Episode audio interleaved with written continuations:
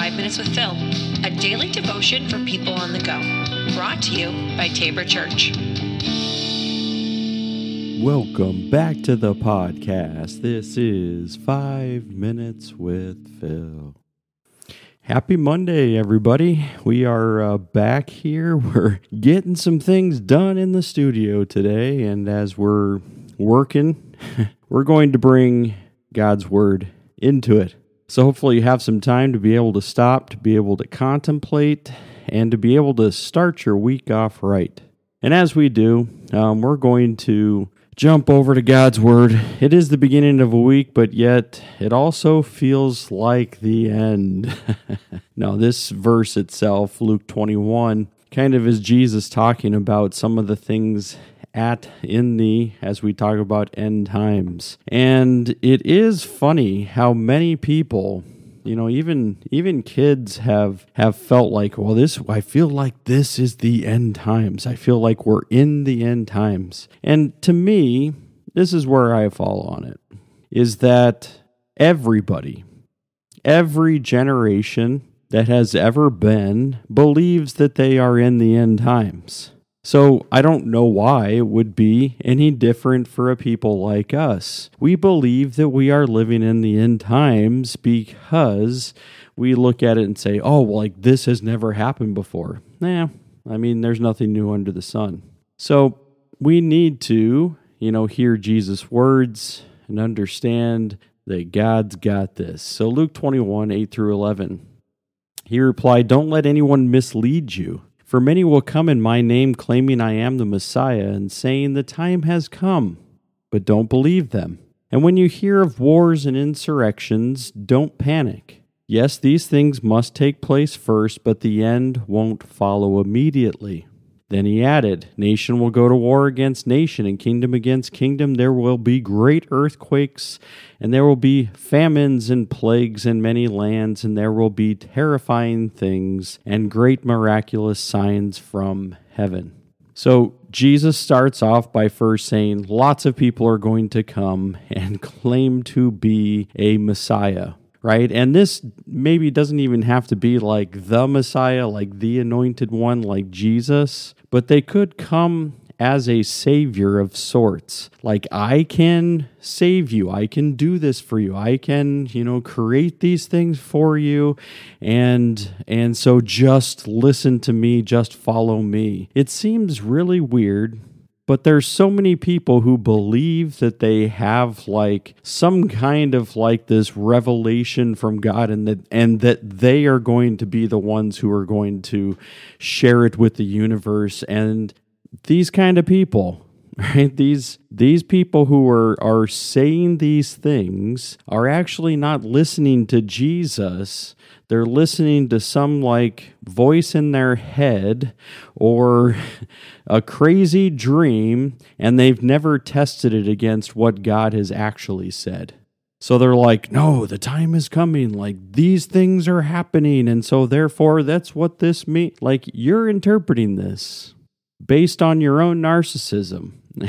and so when you're looking at your narcissism and you're saying, like, I'm that important, my message is that important. And so therefore, everybody's going to need to know this. But we're discounting already what Jesus has said. Why do we need new revelation when the revelation that God has given to us is already sufficient? Why?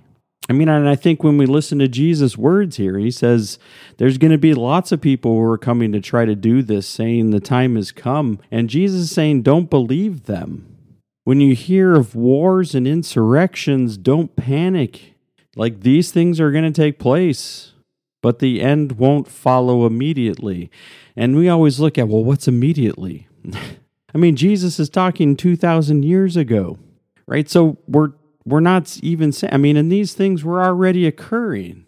It's the reason why the disciples believed that they were going to still be the generation that Jesus was going to come back again. Every generation since has said the same thing.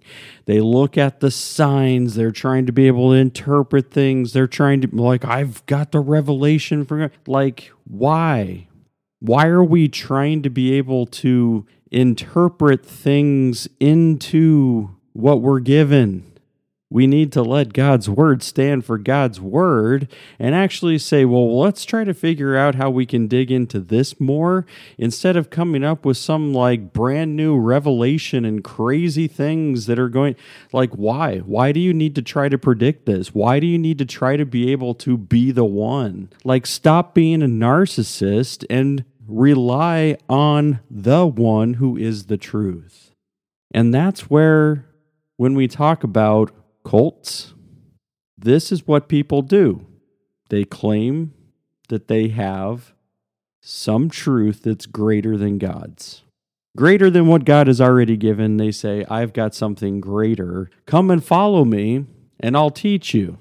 I'll sell you a book. I'll do this thing. I'll help you, you know, like whatever it is that your slant or angle is going to be about, I can do that for you.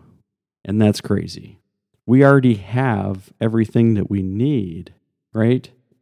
Verse 10 Then he added, Nation's going to go to war against nation and kingdom against kingdom. Well, guess what? That's been going on for generations and generations. Oh, but wait, there's going to be great earthquakes, famines, and plagues in many lands. Cool, that's happened too. Now, then you go back and say, well, what's a great earthquake versus just a earthquake, right? And then we try to interpret that into all things. And then we're saying famines and plagues, but there's some, but not all. There's going to be terrifying things and great miraculous signs, and everybody's looking for a sign.